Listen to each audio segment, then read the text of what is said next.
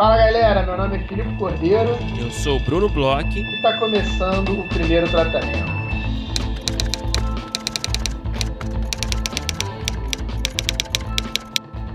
Fala, Brunão! Tudo bem? Olá, Filipe Cordeiro. Tô bem. Como você tá? Tô ótimo, Brunão. A gente está aí em vias de fazer escolhas recentes. Estou lendo um monte de projeto que foram enviados aí para o PTC Lab. Tô adorando, cara. A gente, uhum. Eu tô, tô lendo todos os projetos, né? Assim, a gente andou falando muito sobre o PTC Lab aqui na cabeça. A gente divide, né? Drama e comédia. Você cuida aí da galera de comédia, que é sua sua especialidade, né, Bruno Bloch? Uhum. Eu cuido um pouco mais da galera de drama. Mas estou lendo todos os projetos e, cara, tô achando muito bons os projetos, tanto de comédia quanto de drama. Tô, tô bem animado, uma galera muito legal também. Sim. As pessoas que a gente conhece, a gente está até tentando descentralizar um pouco, deixar as emoções de lado, né? E muita gente que eu não conhecia também, muito, muito legal, Bra. É, tem de tudo, na verdade, né? A gente tem isso que é interessante, né? Tem perfis mais diversos aí de roteiristas mais iniciantes, alguns já mais cascudos, é, de diversas partes aí do Brasil.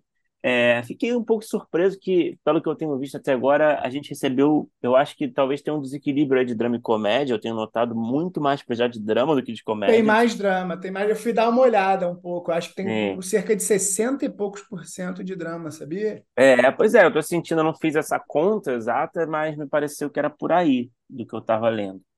Tem é, como ver, tem como ver nas respostas, é, depois pode eu te mostro, depois eu vou levantar. Mas é curioso, né? Porque a gente sempre sente que comédia vai acabar se sobressaindo, né? Mas, é. mas o nível está muito alto, eu concordo contigo. Estou é, gostando muito do que eu estou lendo até agora, ainda estou no, no, meio do processo aí, né? Uhum. E aí a gente vai conversando, vai debatendo, enfim é sempre um momento legal, né? Que a gente tem essa troca e. e... É, é, muito engraçado que eu estou fazendo. Eu não sei como é que você faz, mas assim, quando eu vou lendo, né? E os projetos eles vão me chamando a atenção, eu vou meio que já separando. Eu acho que ano passado a gente fez um esquema meio que de notas, tá? Mas esse ano eu estou meio que separando, fazendo uma espécie de primeiro é, drill, assim, para depois dar as notas desses, para depois fazer. É, e ir burilando até chegar né, nos finalistas.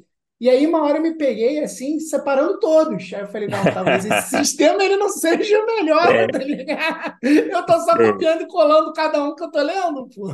Sei, sei. É, você é o good copy aqui, né? Mas é. Não, mas é isso. A gente vai conversar bastante sobre os projetos ainda, né? Essa é uma parte, como eu falei, uma parte gostosa do processo. A gente conversa é, é, com muitos detalhes mesmo, né, falando sobre os pontos fortes de cada projeto, né, a gente lê com muita atenção e discute também aquelas cartas, né, aqueles textos de justificativa da galera, né, argumentando uhum. por que, que eles acham que o projeto devia passar para essa experiência, o laboratório, então tem muitas informações assim que, que, que, que acabam munindo a gente, né, para essa, essa discussão, esse debate, então é, eu tô animado, cara, em breve a gente em meados de setembro, né, a gente faz o anúncio dos, dos finalistas, né, é, de drama hum. e comédia. A gente vai ter aquele processo que a gente fez no ano passado também, né? A gente vai conversar com todos esses finalistas, que são seis de drama e seis de comédia. A gente vai ter uma pequena ali, entrevista, vai, digamos assim, já que a gente já faz um podcast de entrevistas, né? A gente vai conversar com eles, tirar algumas dúvidas, né? Porque, é claro, né? O texto que a galera manda às vezes deixa margem para algumas dúvidas, algumas perguntas, né? Para serem levantadas. Então a gente vai conversar com a galera em breve, vai anunciar em breve esses finalistas e no final de setembro vamos anunciar aí os projetos selecionados, certo, Felipe? Exato, Brunão. E é engraçado você falar isso, porque ano passado fez bastante diferença as entrevistas, né? A gente chegou, às vezes, até com certas é, ideias, e aí depois das entrevistas a gente mudou essas ideias, a gente foi pensando, foi montando. É um processo muito divertido. Eu estou aí ansioso aí por esse laboratório, não vejo a hora. Queria de novo deixar os parabéns para todas as pessoas que mandaram, dizer que realmente o nível é muito legal dos projetos. É, é, é isso, a gente faz um laboratório pequeno, né? A gente vai acabar pegando seis projetos no laboratório, né? Três de cada um dos gêneros. Então, vai ter muita coisa boa que vai ficar de fora. Então, assim, a galera que, que mandou o projeto, não desanime, porque realmente É, eu tenho, sei lá, desde que a gente começou né, essas atividades, Bruno, eu tenho notado que tem um, uma espécie de amadurecimento. Não sei se, se é uma impressão minha, mas eu, eu acho que desde, sei lá, das primeiras rodadas, na primeira rodada a gente leu muitos dos projetos, lembra? Porque a gente ainda não tinha um sistema tão é, é, bem tecnológico como a gente tem hoje, né? A gente ainda não tinha é, encontrado bem um sistema uhum. que a gente uhum. conseguia fazer os filtros, que a gente conseguia fazer as coisas direitinho, então a gente fez muita coisa manual. E, e hoje em dia, acompanhando as rodadas, acompanhando os laboratórios, essas coisas, eu fico impressionado com a qualidade da galera, com a qualidade das coisas que estão no mercado.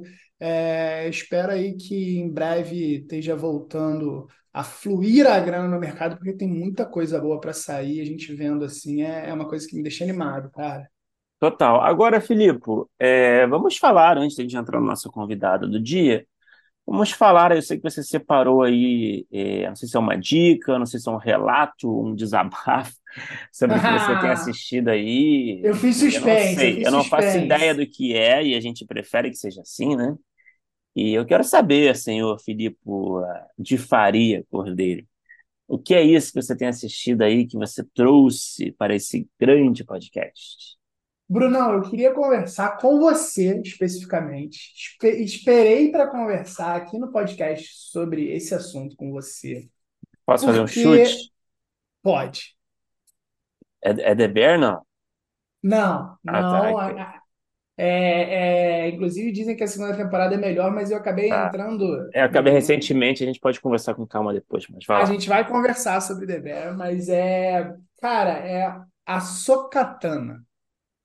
Opa, ok. Cara, eu. O, você tá ligado, né? Que estão tá, saindo episódios de Ahsoka o, o, o, a série nova de Star Wars. Sim, estou ligado, mas, mas vamos lá, vai.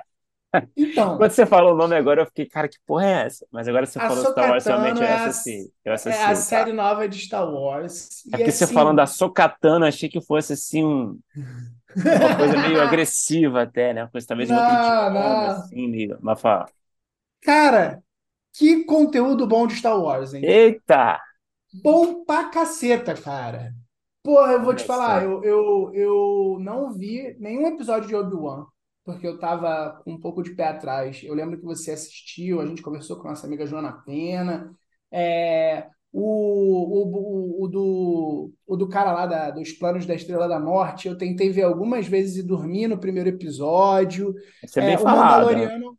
É, é, e a galera dizem que é ótimo, é, Andor, né? Tô, é um que eu, que eu, acho que eu vou acabar voltando. Uhum próprio Mandaloriano, depois que fizeram aquela babaquice com Boba Fett lá, eu não quis ver a terceira temporada, porque para mim o Mandaloriano ele acaba no último episódio é, da segunda temporada. É, magnífico. É, eu tentei ver o começo da terceira, não entendi nada do que estava acontecendo, e aí me explicaram e, pô, depois que eu tinha que ter assistido. É incrível. Me explicaram que tinha uma parte do Mandalorian na série do Boba Fett, que para eu entender a terceira de Mandalorian eu teria que assistir o Boba Fett. Então, meu amigo, dá licença, né?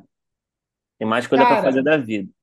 Mas aí, quando você menos espera, que sériezinha de Star Wars boa, cara. Me lembrou é, muito. Né?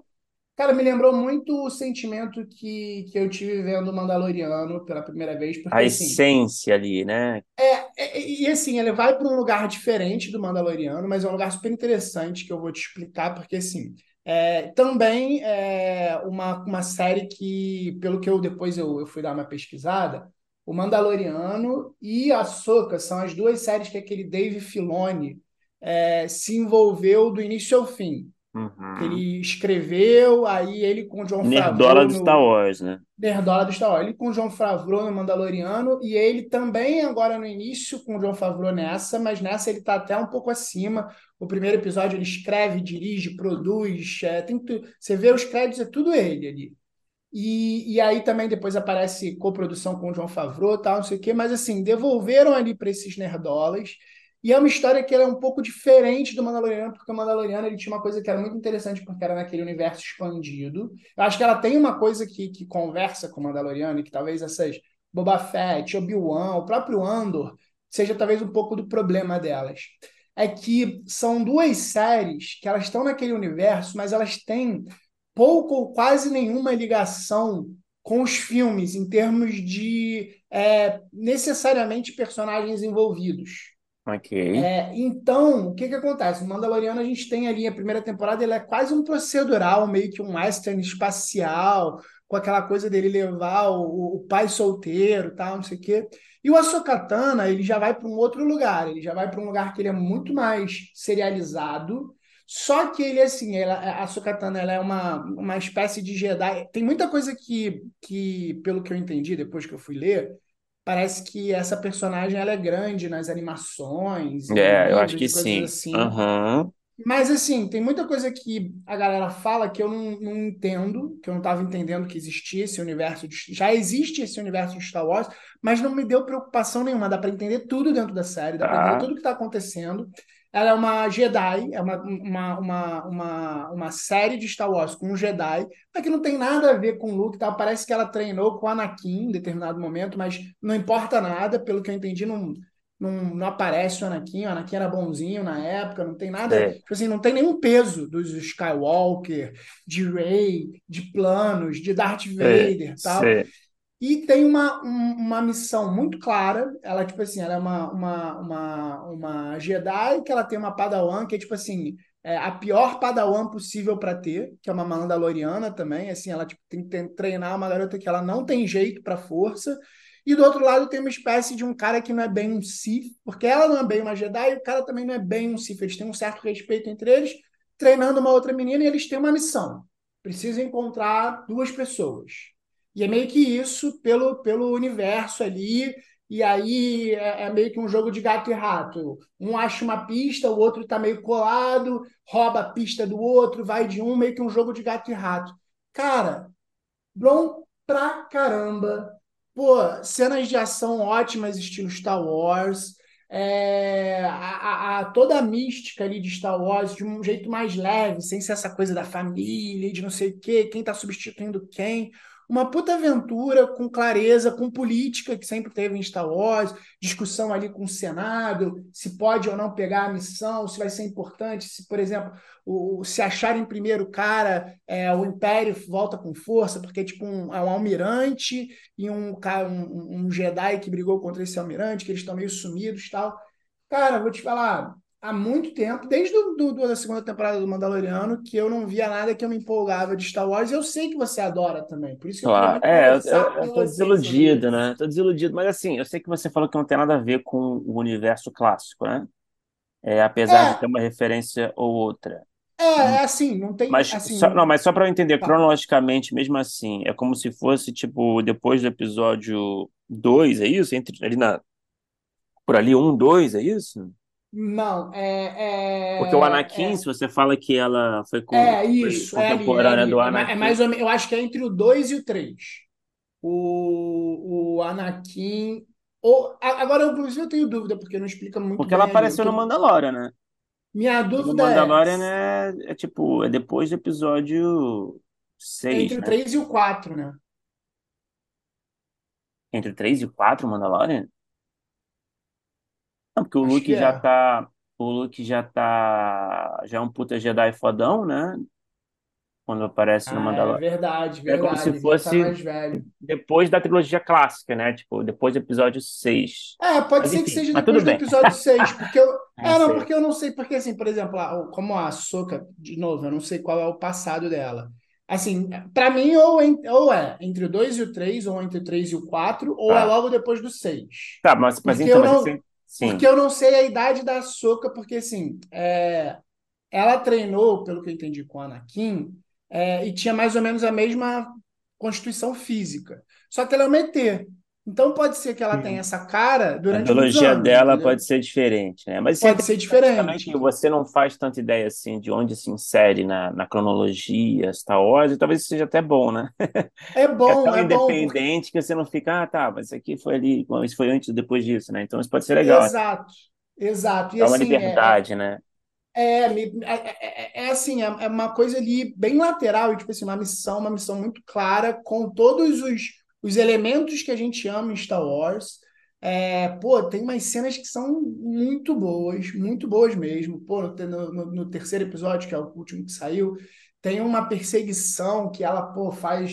ela, ela resolve no final da perseguição fazendo uma loucura lá, pô, muito maneiro mesmo, assim, aventura, aventura divertida, bem feita, é, redondinha, sem, sem muitas loucuras, sabe? Pô, há muito tempo que eu não me divertia tanto ali vendo Star Wars.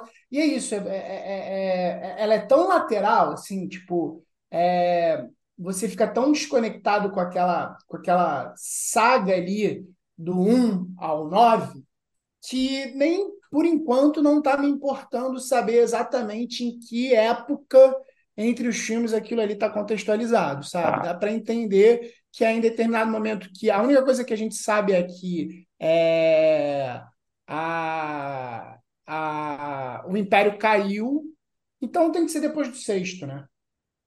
É, legal, cara. Então, então você tá me. É, faz sentido. Mas então você tá me é, vendendo aí. A única coisa que a gente sabe é que o Império caiu, mas tem uns remanescentes dele. Eu acho que é entre o sexto e o é, sétimo. Eu acho que faz sentido, cara. Faz mais sentido.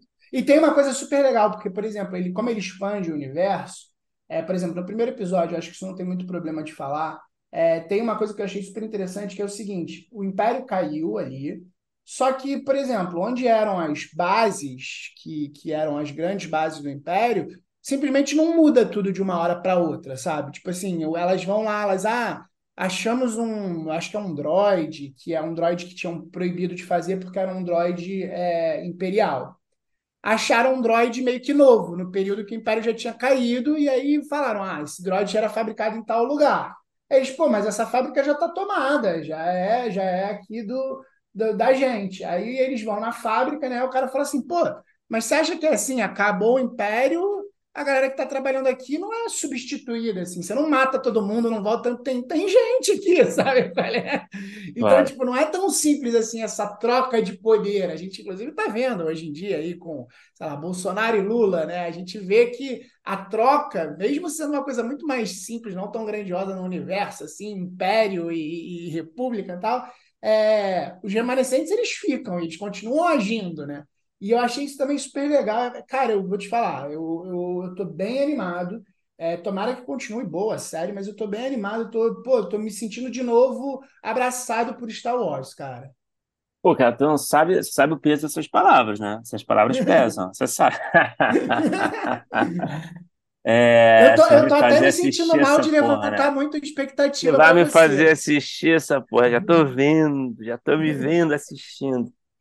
Mas beleza, cara. Então tá. Então, expectativa criada. É, já, enfim, vou assistir já com a ideia de que é tão boa quanto Mandalorian quando era bom. e é isso aí. A gente conversa depois sobre isso. É, mas é isso. Então, bom, bela dica inesperada, Felipe Cordeiro. É, Brunão, eu, eu, eu tinha desistido já. Eu já não. Você viu mais do que eu dessas últimas séries, mas agora eu voltei. Mas agora, Brunão, vamos para o nosso episódio de hoje. Vamos falar sobre a nossa super convidada de hoje. A gente conversou bastante sobre infantil, de certa forma, conversamos aí sobre bugados, conversamos sobre Turma da Mônica, falamos bastante sobre roteiro aí para um, um, um corte de público, algumas coisas surpreendentes também. Conta aí, Bruno, com quem que a gente conversou? Felipe, a gente teve o prazer de conversar com a Marina Maria Iório, é, só para citar alguns trabalhos, né, você já antecipou aí, ela escreveu Bugados, escreveu, ela colaborou no, no, no longa da Turma da Mônica, Lições, ela foi roteirista da Turma da Mônica série, ela foi é, criadora e roteirista-chefe da série Use Sua Voz, da HBO Max, então ela tem bastante experiência aí, principalmente com escrevendo para esse público né, juvenil, enquanto juvenil, então a gente falou logicamente bastante sobre isso, a gente falou também bastante aí sobre como é né, desempenhar essa função é, de roteirista-chefe num projeto, é, como, uso, como, como uso sua voz, né, como é que são como é que é encarar essas responsabilidades dessa função, como é que falou bastante né, de sala de roteiro, enfim, foi um papo que abordou diversos, diversos assuntos é, pertinentes à nossa carreira, né, nosso trabalho, é, e foi um papo muito legal, cara. A Marina é muito gente boa, muito talentosa e a gente aprendeu bastante com ela. Vale muito a pena escutar. Vamos ouvir que foi bom demais.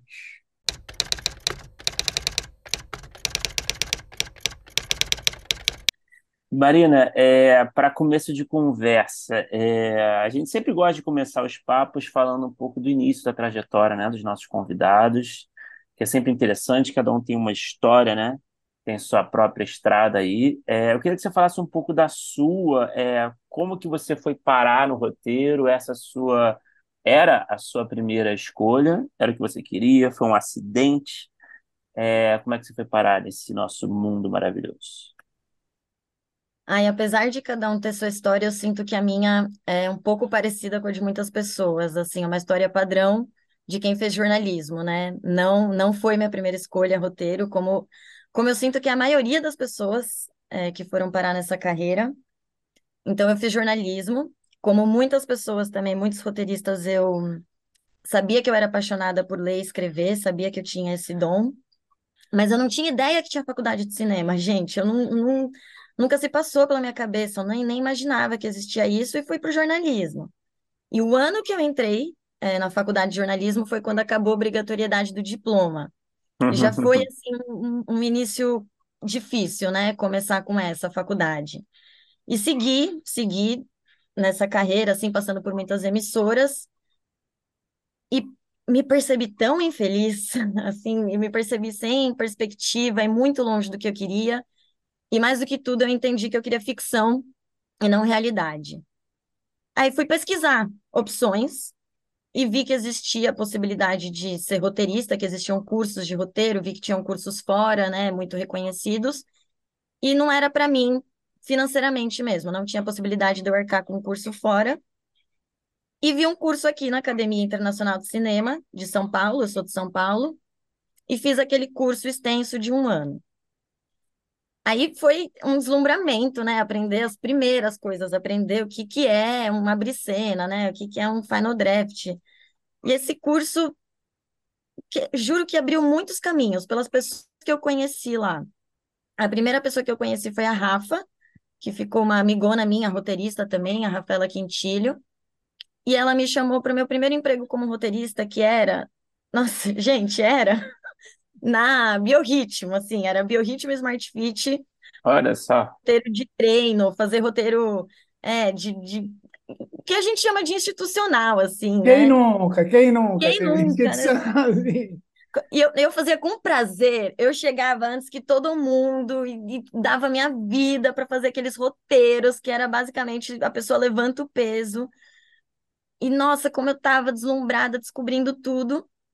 E por muita sorte, Nesse mesmo lugar estava trabalhando a Mariana Zatz, que vocês já conversaram aqui também, grandíssima roteirista.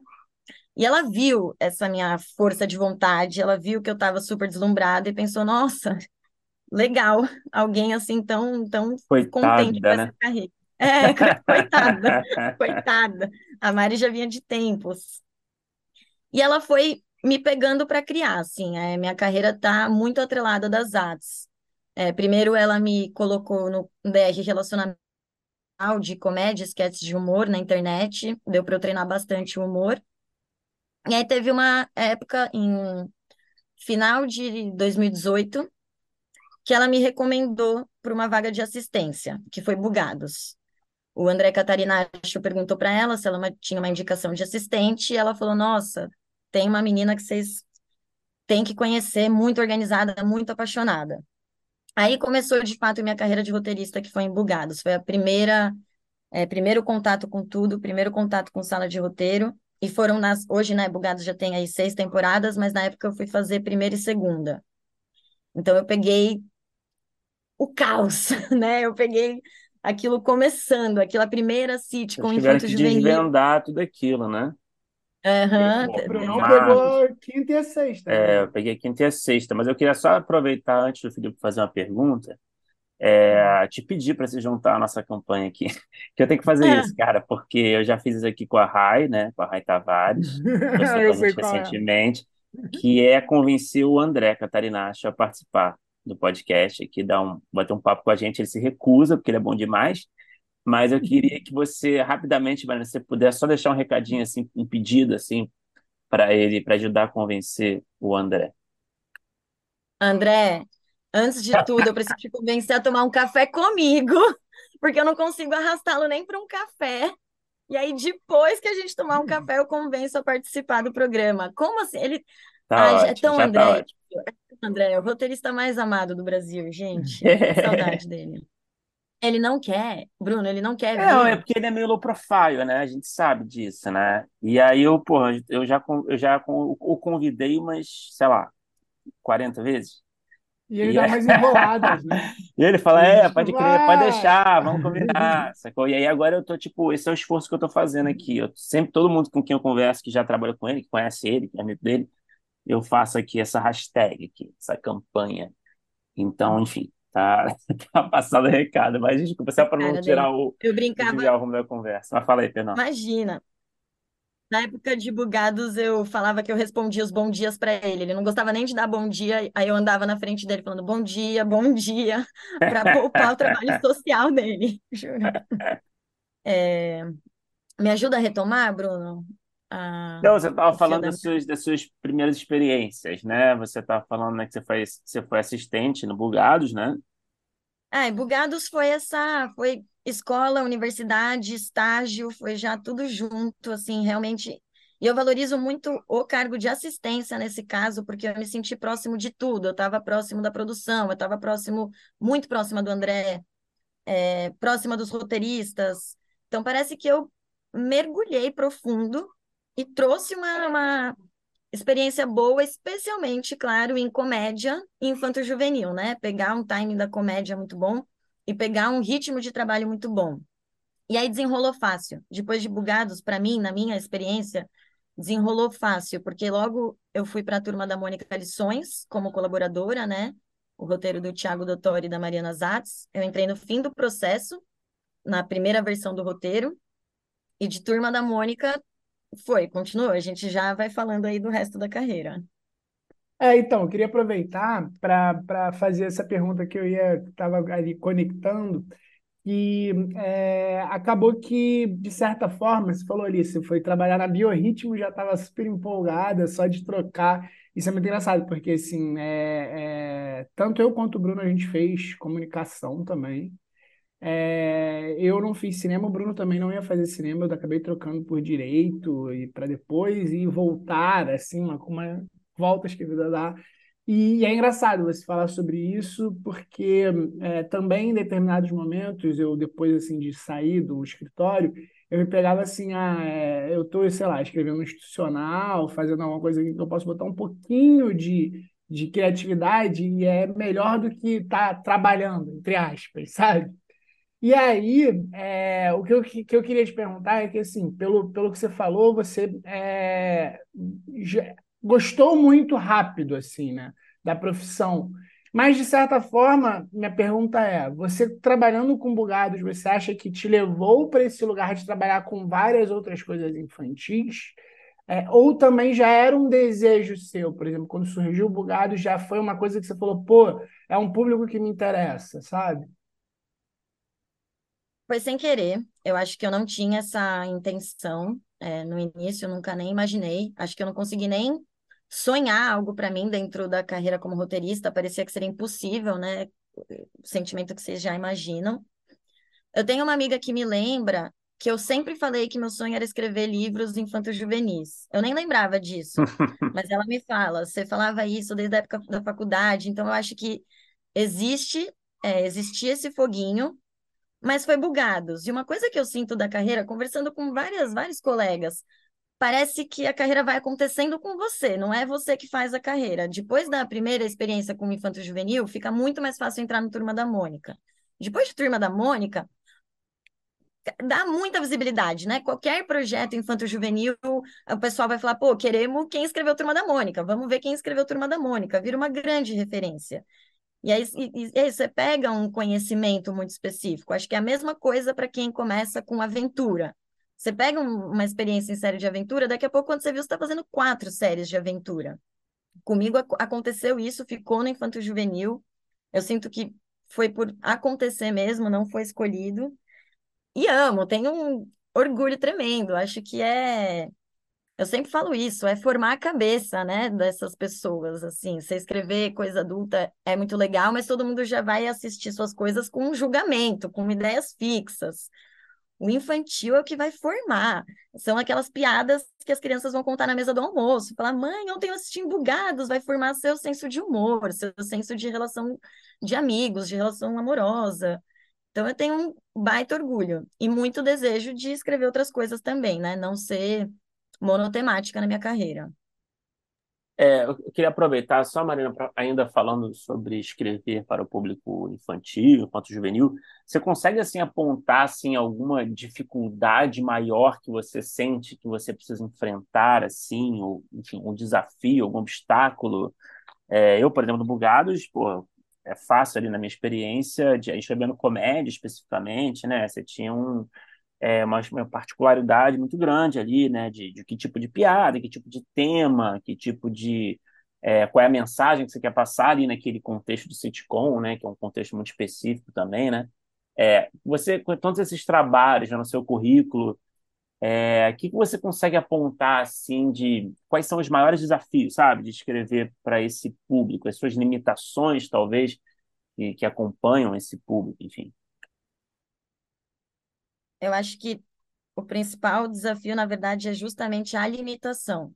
É muito limitado é, tematicamente o que a gente pode abordar, é, ações, movimentos que a gente pode colocar. Para mim, o que eu percebo como a maior dificuldade também, onde vai vir assim o maior talento, é o conhecimento exato do seu público, porque uma coisa é escrever para um público de 6 a 9 anos, outra coisa é escrever para um público de 10 a 13, outra de 15 a 17. Todos os temas, tudo que vai ser abordado muda completamente. E você pegar essa nuance, uma diferença de 6 a 9, 10 a 13, é muito refinado, assim, os assuntos, tudo, é, é muito difícil. Eu tive essa dificuldade de Bugados para a Turma da Mônica, e depois de Turma da Mônica para Use Sua Voz, que é outra série que eu escrevi. Imagino que a gente pode falar já já sobre isso. Vamos falar, vamos falar. E que é uma escadinha, né? Uma escadinha, eu ia falar, eu, as três séries foram uma escadinha. É um age up de... ali, né?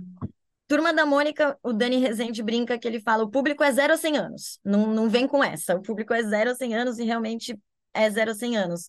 Mas na, na série de Turma da Mônica, a gente pegou a pré-adolescência. Então era entre um e outro ainda, sabe? Foi um limbo ali que a gente encontrou. E aí não pode é, beijo na boca, né? Não pode muitas histórias de romance quando é um público 6 a 9, ou mesmo sentimentos assim, ai, queremos que o personagem fique mal, sabe? Ele tem que sentir o preço do que ele fez para ter um aprendizado depois.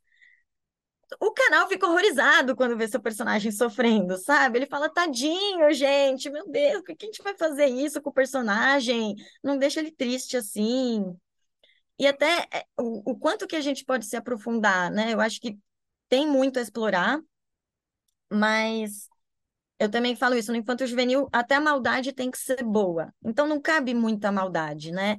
Não cabe não cabe essa fórmula assim de um antagonista que quer acabar com você. A gente tem que criar um antagonista que seja bonzinho também e que a gente tem que no fim justificar todas as ações dele. Para mim, Inclusive, eu acho esse também um grande desafio do infanto juvenil, criar um bom antagonista, que ele não pode ser maléfico ou maléfica, né? Tem que, tem que ter uma redenção no fim muito, muito comprada, muito bem comprada, inclusive. Então, acho que isso também é dificuldade. Mas, aqui entre nós, a principal dificuldade é o preconceito que tem. Tanto nos canais que não consideram produto premium, então, na maioria das vezes vai ser baixo orçamento, é.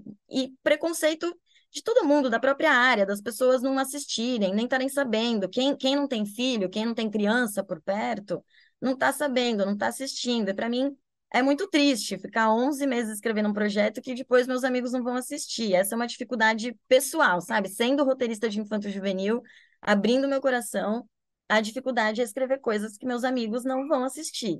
Isso dói. Em minha defesa, eu fui ver episódio de Bugados, hein, Bruno? Você Não, foi, eu, obrigada. Eu super entendo a sua dor, Mariana, super me identifiquei. Eu sei. E ninguém fala, ninguém fala porque a gente não, não quer assumir, mas eu entendo. Eu, eu, sei que você se identifica. Quem, quem escreve sabe. É, e me diz uma coisa: é, dentre essas dificuldades, é, tem também, imagino, um lado bom. Você falou um pouco dessa coisa de formar, formar o, o, o público que está assistindo, é, mas mais especificamente até no, no humor, que era uma coisa que o Bruno chegou a citar, mas é que eu queria perguntar, até porque é um assunto que recentemente me interessa bastante, escrita para esse tipo de público. É, eu queria saber, é, aí já que a gente abordou assim os problemas, o, talvez as virtudes, aí não, não só necessariamente do, do público em si, mas assim da escrita mesmo. Existem, sei, sei lá, é, algumas possibilidades diferentes, divertidas, é, talvez até, sei lá, um certo tipo de simplicidade que funcione. Por, por exemplo, eu estou trabalhando recentemente uma, uma série é, mais ou menos ali para o target de bugados, e que é, eu confesso que eu me peguei, eu até pedi bastante ajuda para o Bruno para ver questões de estrutura, eu confesso que me peguei é, trabalhando em cima de uma estrutura e, e podendo trabalhar com uma coisa simples que eu achei muito gostosa, de certa forma, porque é, eu, eu me peguei me escrevendo com uma clareza que às vezes eu sinto falta até para quando vamos escrever, sei lá, produtos para adultos, produtos premium, que de vez em quando a gente quer botar coisa demais, ou então é, se torna um texto, às vezes, desnecessariamente é, complexo, quando você pode chegar de um ponto A para um ponto B mais, muito mais fácil e que funciona muito bem. E aí eu queria saber quais são as virtudes que você acha que você encontra é, nesse trabalho. De novo, você que estava adorando escrever para biorritmo. Nossa. Isso que você comentou da clareza, eu acho exatamente isso. Uma, uma das virtudes tem que ser didático, tem que ser claro. Toda criança ou adolescente que terminar de assistir sua obra tem que entender, ficar bem claro qual que era o aprendizado, onde que estava errando, o que, que era para o personagem ter feito de diferente, qual que é a mensagem.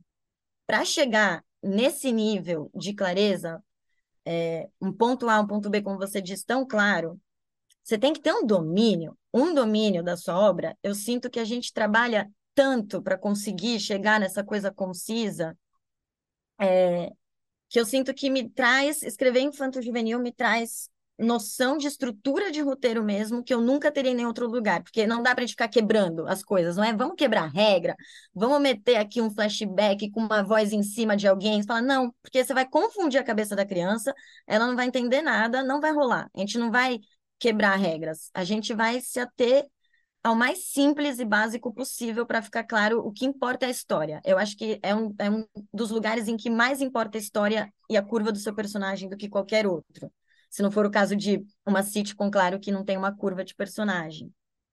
E também eu sinto, isso pode ser, pode soar um pouco romântico que eu vou falar, mas eu sinto que eu sou uma pessoa melhor por escrever infanto-juvenil, porque não dá para se errar, não dá para se errar em caráter, em representatividade, em tema, em assunto, não dá para você colocar um diálogo que pode ser interpretado errado, uma piada maldosa. Eu, eu na minha vida estou acostumada a fazer piadinhas que podem ser maldosas, né? Não estou falando nada que saia do caráter, né? Mas quando você escreve infanto juvenil, não dá para você zoar alguém que tem a sobrancelha mais grossa, porque a gente vai falar, poxa, a gente não pode zoar ninguém. Então eu me sinto tão melhor tendo que ser tão íntegra, íntegra e os meus personagens também têm que ter isso. Eu realmente sinto que é um, um, uma experiência que vai somar na tua vida pessoal. Fora que eu sinto que é um ambiente de trabalho leve, é divertido, é gostoso, traz, traz muito para a vida pessoal mesmo. E em relação ao humor que você comentou, né, Filipe, que também me interessa muito esse lugar, eu acho uma delícia humor para infanto juvenil. O André sempre falava de umas piadinhas, ele falava, isso é piada inteligente, esquece piadinha inteligente, sabe? Aqui a gente quer piada fácil, que você ri fácil, você assistiu, você riu que vai quase para aquele humor bobo, que não é, né, é bobo, não é nada bobo, é criativo, mas é um humor muito fácil e é uma delícia procurar esse tipo de humor e que você tem a recompensa ali também tão imediata, né? Você lê o roteiro, já está todo mundo rindo, você se diverte escrevendo. Eu acho isso muito bom. Também tem muitas piadas que ficam de fora, vocês devem ter sentido isso já, né? A quantidade de bola levantada para fazer uma piadinha ali com um teor 18 mais e que a gente pensa, nossa senhora, vamos, vamos transformar essa piada 18 mais para seis anos aqui em off, ninguém nem imagina é. o que a gente vai comentando por trás. Nossa, se as pessoas soubessem. Mas é muito bom se refinar nesse lugar de fazer um humor simples, sem ser rebuscado, sem ter que ficar encontrando muita ironia, muito sarcasmo. É só fazer rir por fazer rir. Então, acho que são algumas das, das virtudes. E é um puto exercício também, né?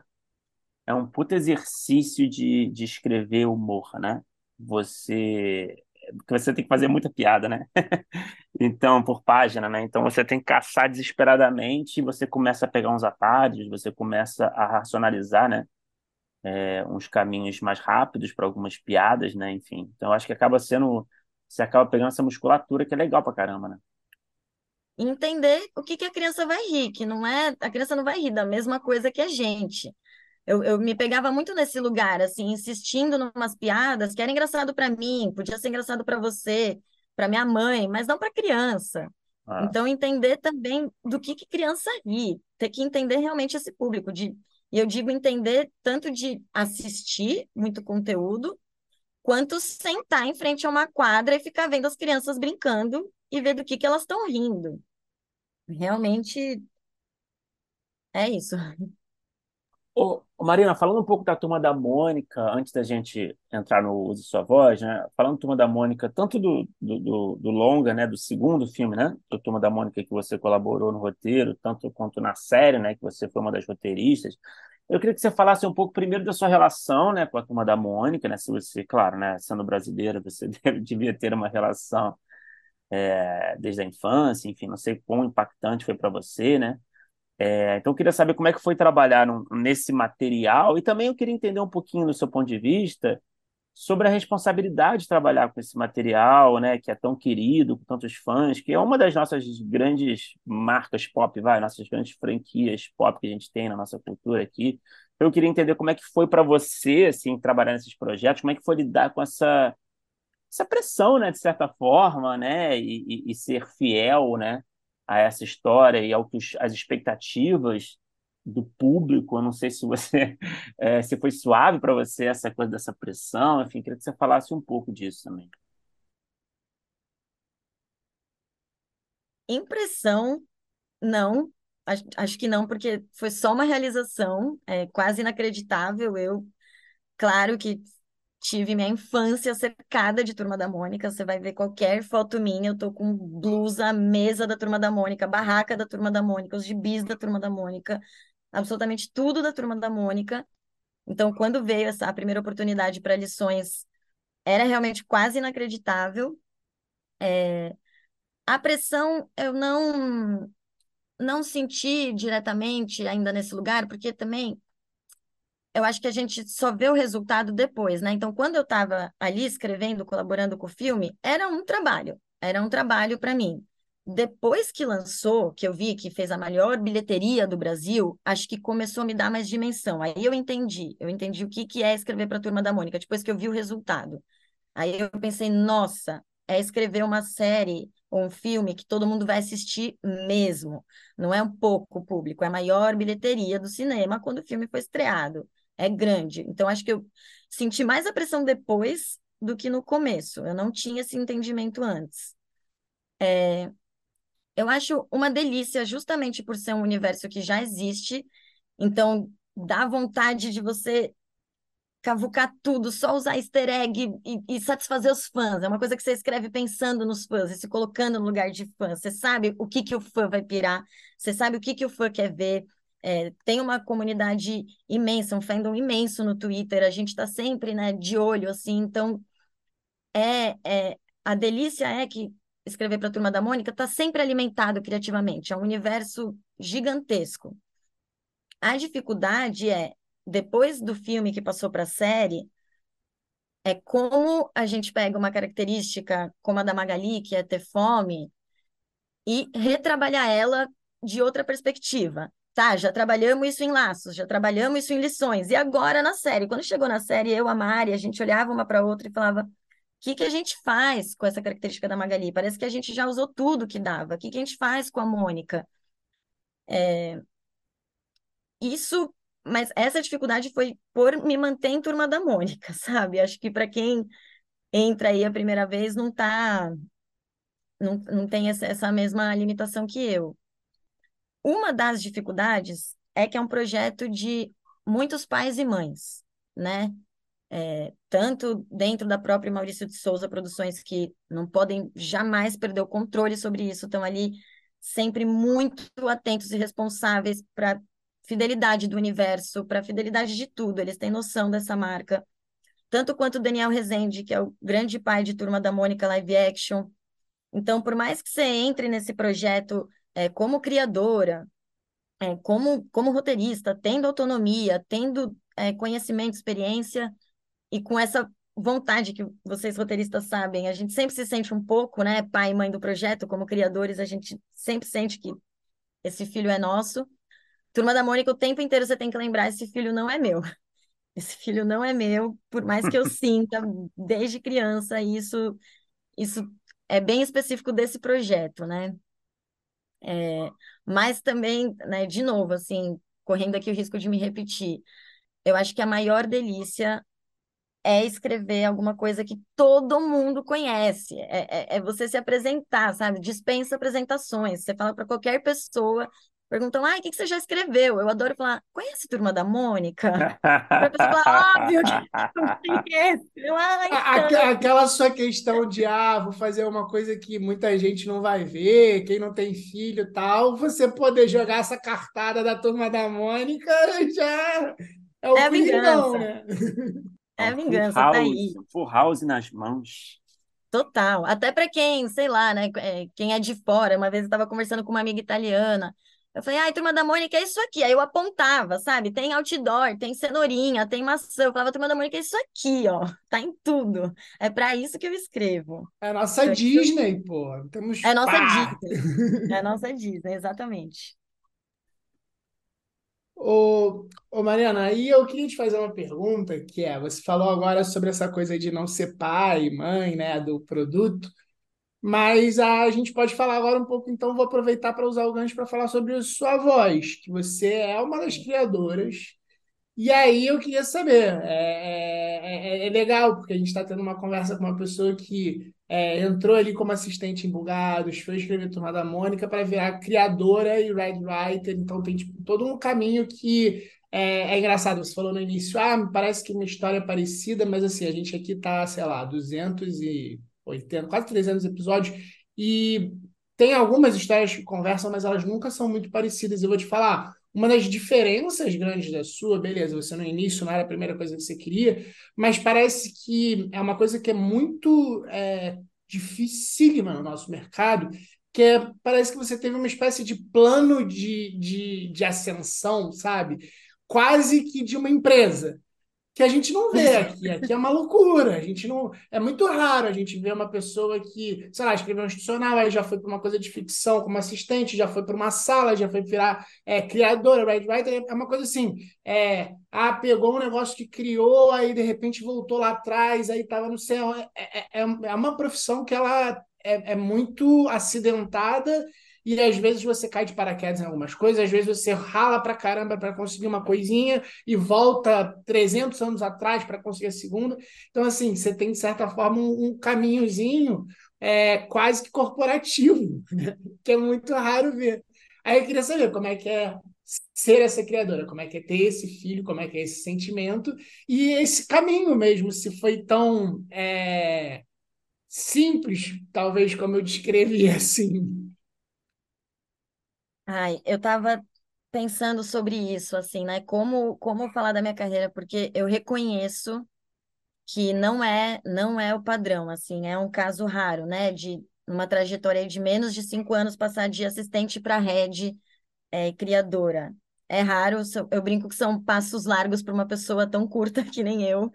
Realmente foi, foi salto, foi de uma para outra. Ainda bem, Inxalá, que mantenha assim, tá? O universo que esteja ouvindo daqui para cima. É...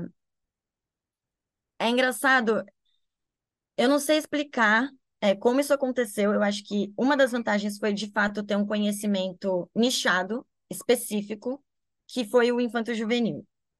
Bugados foi o primeiro lugar que realmente conseguiu me dar uma noção de todo, é, que me, me ajudou muito para minha carreira de head hoje, sabe? Hoje eu estou head numa outra sala também, mas retomando, Bugados me, me ajudou muito a ter essa noção do todo, é, até a, a, quantidade de trabalho, o quanto eu aguento de carga de trabalho. Bugados me treinou para isso, sabe? É abrir roteiro todo dia, é abrir roteiro todo dia.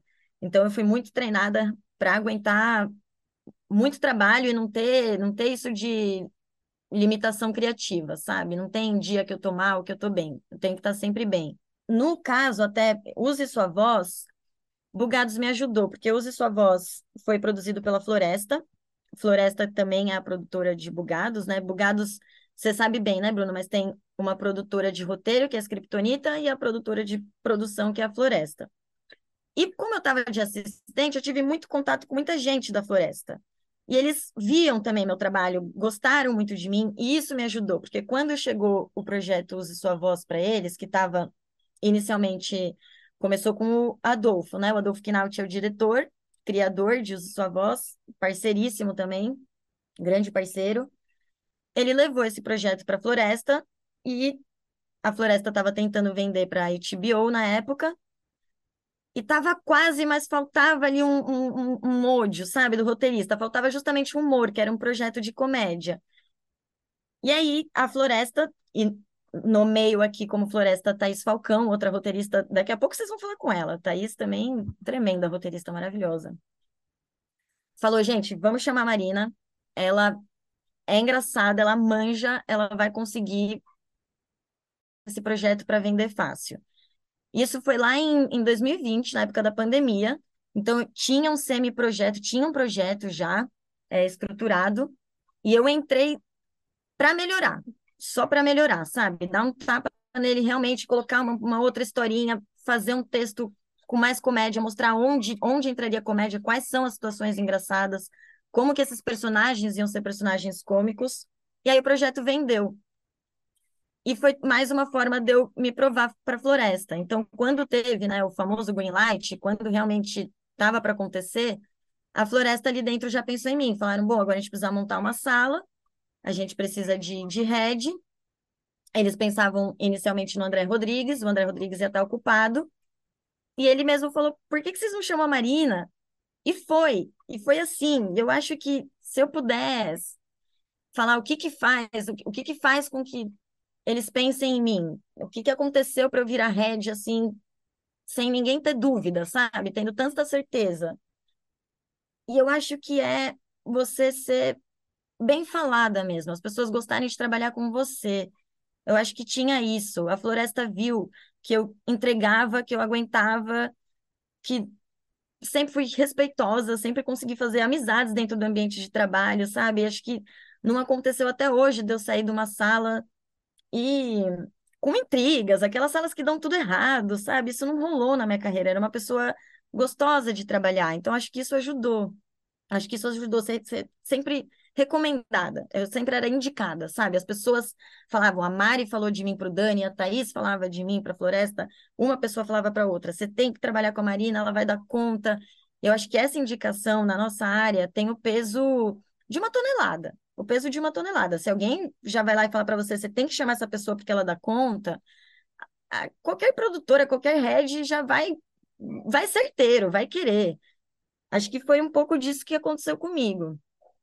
É, em Use Sua Voz, quando veio o convite, assim, de head, esse bateu a pressão. Eu lembro que na época, assim, eu falei, caraca, você head, veio aquele peso o peso do nome, o peso da palavra, sabe? Do cargo, assim, de montar minha equipe, como eu vou ser vista pela minha equipe, é, sabendo que as chances, eu tenho 30 anos, as chances de eu pegar pessoas que fossem mais velhas, com mais experiência que eu, seriam grandes, e falar como que eu vou ser head de uma sala, talvez com gente com muito mais experiência que eu.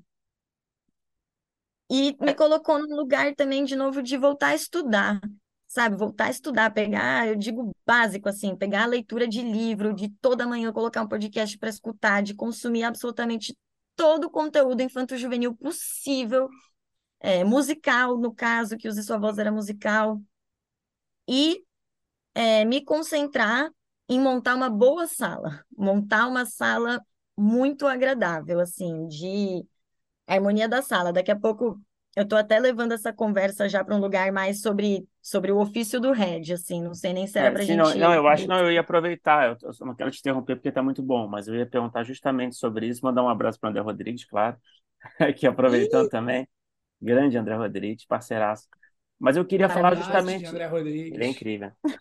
Mas eu queria falar sobre isso, assim, como é que foi para você desempenhar essa função de head? É claro, né? Eu entendi que é, você ficou um, um tanto ansiosa, né? na- quando recebeu o convite, né? Ficou super feliz, mas também um pouco ansiosa. É, eu queria entender assim, foi um papel que você curtiu fazer, sim? É, e quais foram assim os maiores desafios? Você já, você já começou a, já introduziu o assunto, né? Mas assim, o que, que, que pegou mais, assim, sabe? O que que foi mais difícil de, de, de domar, assim, nesse... Porque é uma função, né, de muita responsabilidade, né? Uma função que exige, assim, é uma série de habilidades, né? Não só como roteirista, mas meio gerenciais até, né? Enfim, como é que foi isso para você?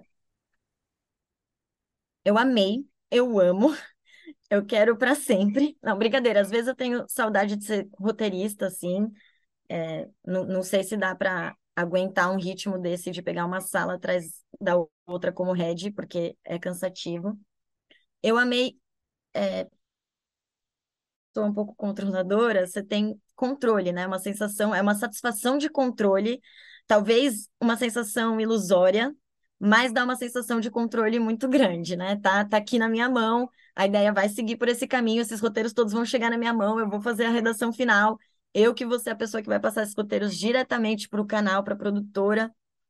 Então, isso me satisfaz muito para começar. Isso tudo sendo honesta também, tá, gente? Mandando a psique aqui, o subconsciente e o consciente. De dificuldade, eu acho que é a carga de trabalho. É muito mais trabalho. É, nos meus casos como head, eu também fui roteirista, né? Escrevi episódios primeiros e últimos, né? Episódios, e fora os meus episódios, que sempre também já é uma pressão gigante, todos os outros episódios. Absolutamente todos. Você tem toda a série na tua mão. E o difícil é você ser é, um filtro entre canal e produtor e sua sala de roteiro. Uma coisa que eu percebi, assim, também na minha carreira, era, era a dificuldade, às vezes, do Red de não jogar essa pressão sobre os roteiristas. Porque, às vezes, você faz uma reunião com um canal, que o canal ou a produtora chega e fala, então, seguinte, isso tudo que vocês pensaram, não vai rolar. A gente não tem dinheiro para isso, a gente não tem orçamento, a gente não tem nem elenco para isso, a gente não tem nem cenário, o que quer que seja. E vem aquele desespero, e muitos heads chegam e desesperam na sala, né? Bota toda essa pressão. É, a minha grande vontade, meu desejo como head era ser sempre um filtro.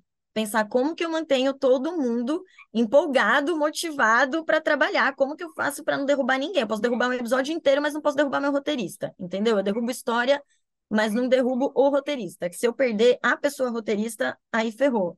E eu via muito isso na minha experiência, reuniões, gente, em que todos os roteiristas saíam arrasados. Ninguém conseguia sair de uma reunião dessa e continuar escrevendo, sabe? Imagina que você ficar quatro meses escrevendo uma história, e aí, por alguma razão maior, é, falar, então, tá, não, não vai dar para a gente usar nada dessa história de quatro meses que vocês produziram, a gente não vai poder, pense em outra.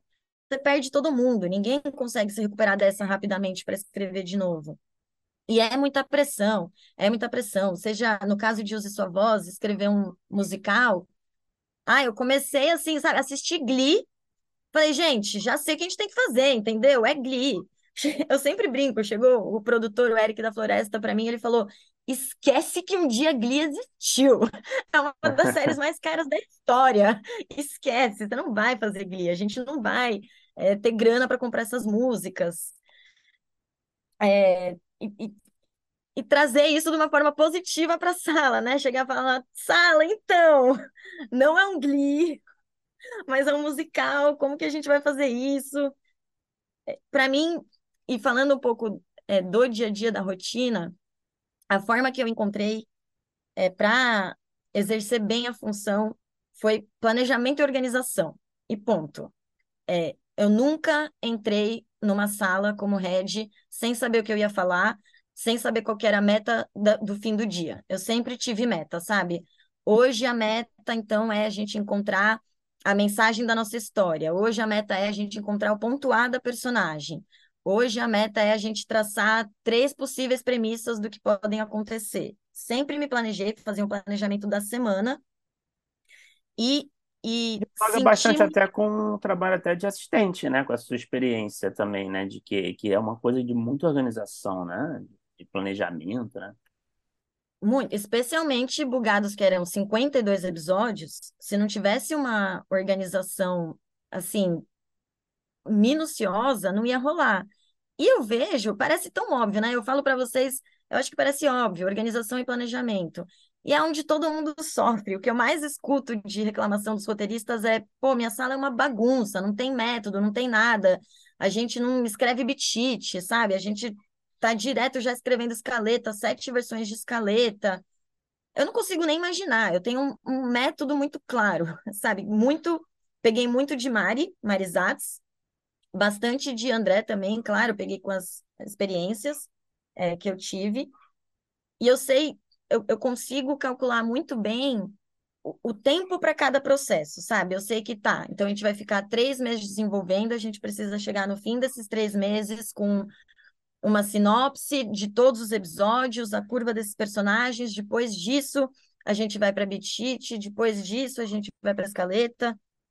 Eu tenho um método muito claro. E organização também. Organização, gente, é não só um drive impecável, como eu tento organizar a vida dos roteiristas da sala, sabe? Eu sempre, por exemplo, nas minhas salas eu fazia meio período, até porque era remoto, e essa já foi uma principal diferença que eu saquei. É, remoto não, não cabe ficar oito horas, fazer dois períodos remoto. Você, você, quatro horas vai ser tempo perdido que a, a galera tá jogando paciência no computador. Então eu fazia salas de meio período e passava alguma liçãozinha de casa para o período da tarde, sabe? Eu guiava os roteiristas, eu nunca deixei ninguém na mão de falar, bom, aí vocês vêm, à tarde vocês fazem o que vocês quiserem, aí eu, eu falava exatamente o que tinha que fazer, sabe? Fosse a lição de casa de você vai assistir tal filme, você vai assistir tal, tal série. Mesmo que fosse isso, eu falava, você vai assistir, você vai me trazer um insight desse filme em relação ao personagem, você vai me trazer um insight desse filme em relação ao gênero é, musical, você vai me trazer tal coisa. Eu deixava a vida de todo mundo muito organizada também. E cronograma, para mim, é... quem manda em mim é cronograma. Eu sou muito correta nisso.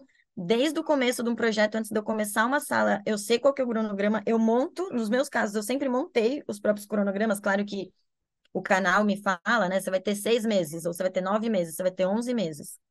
Dentro disso, eu já monto as datas de entrega e eu vou trabalhar com aquilo em mente. Então, não tem, não tem margem, não tem margem para cima, não tem margem para baixo. E se eu percebo que vai ter algum atraso na entrega, eu aviso com uma semana, duas semanas de antecedência. Já falou, não vamos conseguir entregar, então vamos se organizar para isso. Aí eu consigo deixar uma sala toda muito bem guiada, todo mundo sabe que no dia 8 de setembro vai ter que entregar o roteiro V1. Aí a pessoa consegue montar a própria agenda também se organizar para isso. Eu acho que é, um, é um, uma receita para não pirar a sala, para eu manter a minha sala muito bem do começo ao fim, sabe? Porque dá para queimar largada. Os três primeiros meses são uma loucura. Você já queima ali, já cria inimizades, já todo mundo vai exausto. Eu, eu meu realmente assim, meu foco sempre foi como ter uma sala harmônica do começo ao fim e inspirada. É, eu fazia trabalhos de, de inspiração, falava, vamos fazer um exercício, a gente está travado, vamos fazer um exercício criativo aqui rapidinho. Eu tinha joguinhos desses que eu compro em livraria, assim, joguinhos de inspiração, tabela de inspiração. Vamos todo mundo assistir coisas engraçadas e anotar as piadas favoritas que a gente vai consultar quando estiver travado.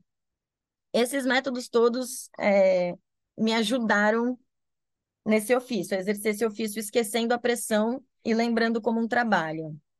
Ô Mari, é, você falava antes até dessa resposta um pouco sobre a formação da sala, que você falou que foi uma preocupação sua, e, e eu acho um, uma conversa super interessante, até porque, é, às vezes, até quando é, alguns red writers que já passaram por aqui, a gente vê também no trabalho, não necessariamente tem é, uma autonomia completa ou até uma autonomia nem tão completa assim, também fica muito é, à mercê de canal, dos produtores, muitas vezes isso também acontece, é, tem de todos os tipos, mas também isso também é uma coisa que acontece. Aí eu queria saber, é, e acho que até poderia é uma resposta legal até para a gente é, quase que falar sobre talvez dicas para as pessoas que estão querendo entrar em salas assim é, o que que para você é importante nesse momento de observação para formação de sala? É, o que que você acha que funciona? Quais são os tipos de perfis? É, é, é tem a ver com os perfis só com o projeto e os perfis? São coisas diferentes? Como é que você é, entende esse momento da formação a partir da sua experiência? Nos meus dois casos, eu tive autonomia de escolher minha sala 100%. Foi também uma condição que eu coloquei. Eu falei, eu escolho minha sala. E nos dois casos foi aceito. Pude escolher 100% da sala. Roteiristas e assistentes estava totalmente presente e não fui questionada em nada. Foi 100% na confiança. E sei que isso é raro. Isso é eu acho fundamental para um head. Eu não sei como pode ser um caso diferente, sabe? Você tem que estar numa sala que você tenha prazer e que você goste, senão o trabalho vai ficar insuportável. E é a grande questão, né? Porque desde que eu fui head também começou a vir muita essa pergunta, muitas mensagens de gente falando como que faz para entrar, como que faz para entrar. Para mim, obviamente, é a diversidade a primeira escolha, né? A primeira escolha não tem que falar, vai ser diverso. É, nas minhas salas, desculpa meninos, mas eu brinco que eu tenho uma vaga que é a cota masculina.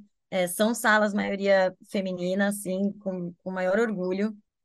É, tentar realmente diversidade, assim, de vivência e experiência, sabe? Pessoas com histórias muito diferentes. Então, eu analisava primeiro mais o campo pessoal do que profissional. Aí, eu vou, vou falar uma, uma polêmica, assim, mas chega um monte de currículo, né? E tem tanto currículo que assim, caguei, caguei se você fez Fulbright, caguei onde você estudou. Eu quero saber, antes de tudo, o quão apaixonado e disposto você está a entrar nesse projeto. Porque se você já entra e fala, ai, não, topo, mas eu não curto muito infanto juvenil, mas vou entrar, fala, então tchau, você não, vai aguentar, você não vai aguentar isso. É, eu preciso ver a paixão, o quanto essa pessoa quer. E tam, também, claro, né, um pouco de, de match, de química, mas adequação ao gênero. Então, por exemplo, Use Sua Voz é uma comédia. Eu queria pessoas minimamente bem-humoradas e engraçadas e que apreciam o humor e que apreciam esse gênero e que assistem. Gente, é muito difícil é, escrever uma comédia numa sala com alguém, por exemplo, que, que não ri, que não é bem-humorada, sabe? Vai ser complicado. Eu queria facilitar minha vida. E aí a Charlie, por exemplo, como que eu escolhi a minha assistente? É, tem um grupo de mulheres roteiristas, né? As mulheres se apoiam muito. E tem esse grupo justamente para a gente se indicar vagas. E quando chegou a oportunidade de Use Sua Voz, eu fiz a loucura que foi soltar num grupo de mais de 300 minas falando: estou selecionando três roteiristas, uma assistente, venham falar comigo no privado. Veio, assim, uma, uma enxurrada. Até hoje eu estou respondendo as mensagens, juro, faz três anos. Mas, assim, vem uma enxurrada de mensagem. E como que alguém ia se sobressair nisso, né? E aí veio o Charlie, por exemplo, mandar uma mensagem falando: Ó, oh, sei que você deve estar tá recebendo 300 mensagens, você deve estar tá maluca, é, quase arrependida de ter feito essa loucura que foi mandar essa mensagem no grupo.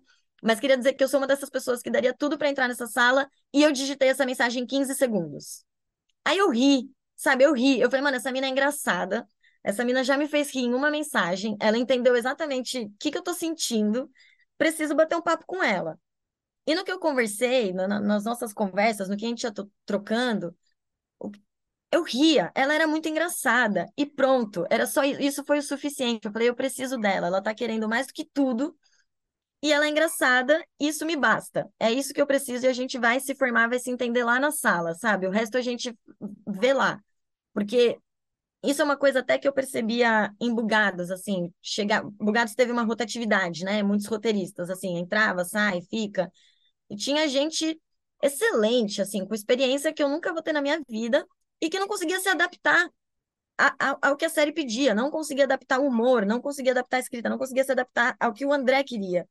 E se você não tem essa capacidade de adaptação à sala que você está, não importa a sua experiência. Eu, eu acho que essa é a grande coisa, o quanto você consegue se adaptar. Você tem um head ali te direcionando.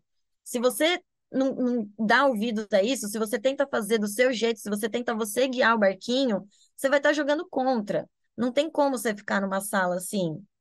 E eu vejo que as salas, isso também é experiência pessoal, talvez vocês já tenham reparado isso.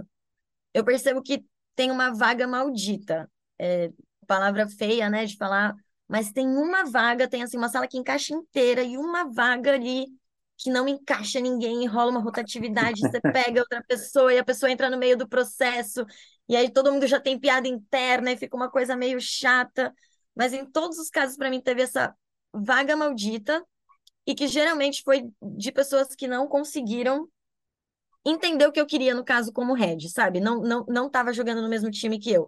Tava querendo levar a série para outro lugar, não estava entendendo voz da personagem. Sabe voz da personagem? Você passa por uma, uma sinopse, passa por uma escaleta, passa por um roteiro e fala.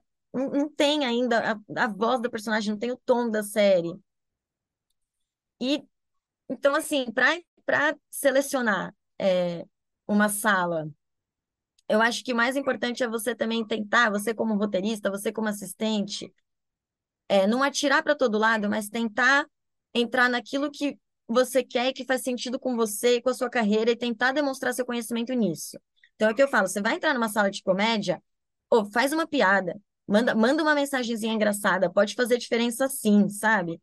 Você vai entrar numa, numa, numa série de aventura, tenta mostrar por que, que você é bom, por que, que você vai ser melhor do que ninguém para escrever essa aventura, que seja contar a história de vida pessoal, em que você tenha uma super experiência de uma perseguição de carro que vai brilhar o olho daquela pessoa. Mas tenta mostrar por que, que tem que ser você, por que, que você serve para aquela sala como ninguém. E mostrar vontade mesmo. Teve muita gente que eu não peguei por, por fazer a blazer na hora da entrevista, sabe? Fazer a blazer. Eu falei, não, tchau. Aqui não vai ficar. Muito bom, cara. Ótima resposta, cara. E, e boas dicas mesmo, né? É... Ô, Marina, a gente tem um, um bloco final, né? Que a gente faz as, as mesmas perguntas, né? Para todo mundo que fala com a gente, tá? Então, então vamos lá. É, qual é o melhor roteiro que você já escreveu, na sua opinião? Pode ser uma série, pode ser um episódio, uma série, pode ser um longo, um curta, vale qualquer coisa, pode não ter sido produzido, pode já ter sido produzido, vale tudo. Ai, de pronto digo o episódio 7 da série de Turma da Mônica, que é o episódio da Carminha Frufru. Nossa Senhora, esse episódio, porque, gente do céu, se vocês soubessem todas as histórias para chegar até ali, assim. E é um episódio que eu nem queria, eu queria escrever outro, sabe? Eu queria muito episódio 6, tinha essa coisa, eu quero episódio 6, eu quero episódio 6, porque. Não, é o episódio mais engraçado, tem porco, tem a mãe da Carminha Frufru. E a Mari falava que você tem que escrever o sétimo, no episódio da Carminha Frufru, não tem ninguém melhor para você para escrever o sete. Eu lá fiquei putona na época, eu falei, que saco, por que, que eu vou escrever o sete? Eu queria o seis. E aí foi já desafiador por isso, né, que eu peguei o episódio lá com aquela, com aquela raivinha, assim.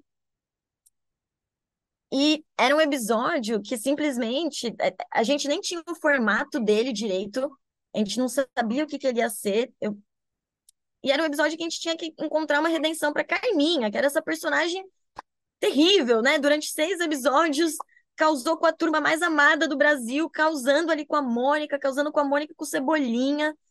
Todo mundo já essa altura com raiva da menina. Eu pensava, como que a gente vai contar essa história convincente para que realmente ela tenha uma redenção convincente? Relacionando isso com a miopia dela, sabe? E ela tendo que contar isso para a mãe, e a ponto até da Mônica ter que perdoá-la. Então, assim, eu adoro esse episódio. É, a gente assiste até hoje. Dani ama esse episódio, o público ama esse episódio. Eu sou apaixonada por esse episódio, tenho orgulho, orgulho mesmo de, de falar que ele tem a minha cara, meu jeito, e é maravilhoso. Só não é melhor que o 8 da Mari, porque o episódio 8 é fenomenal e a Mari é fenomenal. Mas tá perto.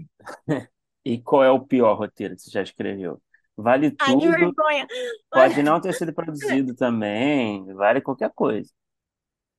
Não, eu podia falar biorritmo e sair dessa tranquila. Foi, foi um treino lá que eu É. escrevi. pra- Cara, ai, André que me perdoe. Mano, teve um episódio de Bugados. Ô, Bruno, sério, não fu... E ele foi, ele, ele foi por ar. Por, por- é por isso que eu não sei se eu posso falar, assim. Tá lá entre a primeira e a segunda temporada. Deu Acho que tão bem. errado. Faz Mano, deu, parte, é. Faz- Eu assisti esse episódio, eu falei, deu muito errado, que vergonha, deu muito errado, eu não sabia.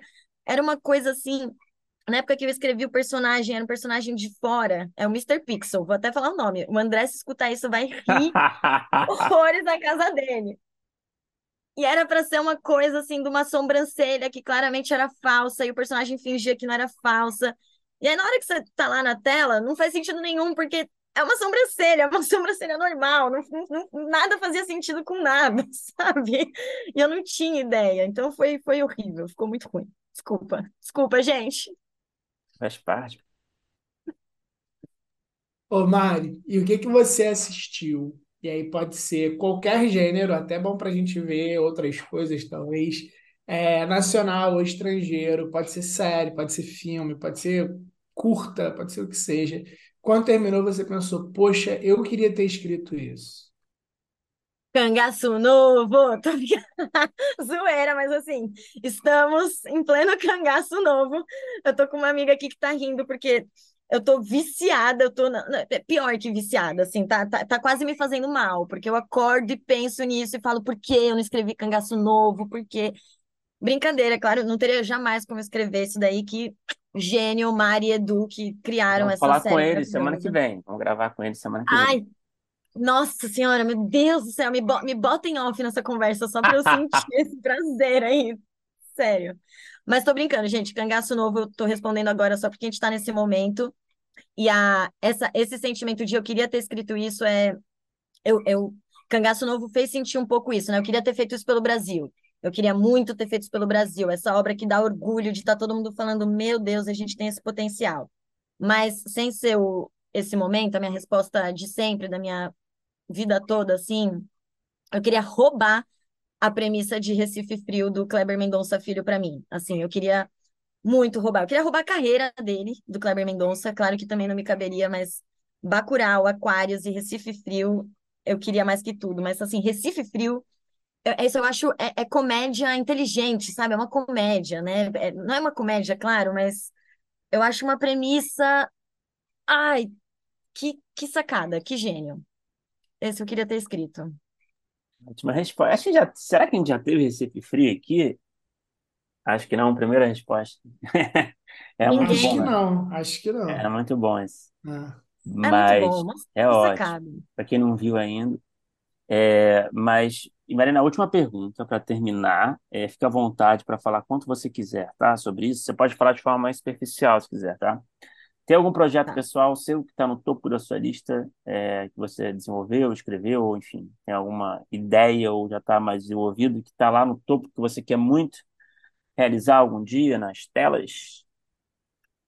Super. Tem um, um filme, um longa, teen, é, comédia de sexo, com sexo, muito sexo, porque eu sou, eu sou louca para escrever putaria, gente. Nossa, é, é isso, ficar escrevendo infanto juvenil, quantidade de piadas em off que a gente não pode usar, Pode isso Tá fica sendo, e tá sendo tudo guardado. É, tá sendo, tem que sair É, alguma hora.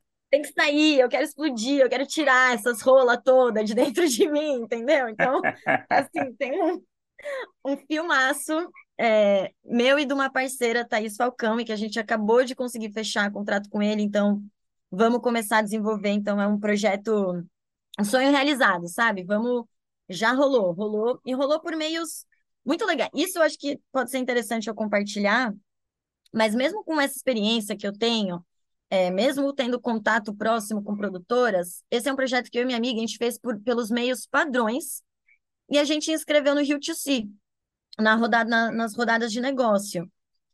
E o Rio2C, desse ano, inclusive, a gente está desde 2020 desenvolvendo o projeto, mas já fomos falando, fizemos outras rodadas e tal.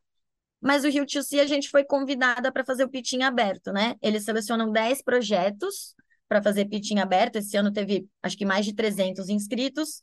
E o nosso projeto foi um dos selecionados. E a gente fez esse pitching aberto e esse pitching mudou a nossa vida, sabe? Foi, assim, todo mundo rolou de rir, todo mundo amou. A gente ficou, o filme chama V de Virgens, a gente ficou conhecida como as meninas de V de Virgem, sabe? A gente passava e todo mundo falava, ah, as V de Virgens, as V de Virgens. Eu fui, eu fui com uma blusa cheia de caralhinhos voadores na minha blusa também, sabe? A gente foi a caráter, assim, não vamos deixar passar. E, e rolou através disso, assim, de, das produtoras, de distribuidoras, de todo mundo querer o projeto de ser uma coisa assim, sair a tapa, a gente ficar. A gente, eu e minha parceira, a gente se vê numa situação que a gente fala, a gente tá, a gente que vai escolher a produtora. A gente que está avaliando a produtora para ver qual vai ser melhor para o nosso filme. Não é possível que isso esteja acontecendo. A gente estava no auge, sabia que estava no auge e foi inscrevendo em rodada de negócio, gente. Foi assim, eu não falei com nenhuma produtora antes, foi no susto. E rolou grande, rolou legal. E estamos desenvolvendo agora. Daqui a alguns anos vocês vão ver aí. E, nossa, espero que seja um, um sucesso que é com muito amor. E tenho Ai, nossa, tenho muitas vontades e tenho já minha, meu, meu próximo filho aqui dentro de mim, que eu só não falo para não roubarem a ideia, mas esse filho tá aqui e é um longa-metragem e também vou parir ele agora, já já. Bom, perfeito, Marina. Pô, adorei essa ideia aí. É, Enfim, soube pouco da ideia, mas já gostei. E sucesso Uhum. aí para você. É ansioso para assistir. Obrigado por falar com a gente.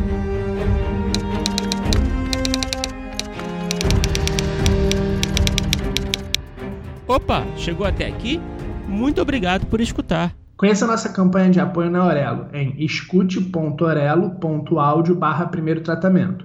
Por lá você pode ganhar recompensas exclusivas e nos ajudar a continuar conversando com os nossos roteiristas favoritos. Tem dicas, comentários ou sugestões? Fala com a gente pelas nossas redes sociais e não se esqueça de assinar o feed do primeiro tratamento pela Aurelo. Até a próxima!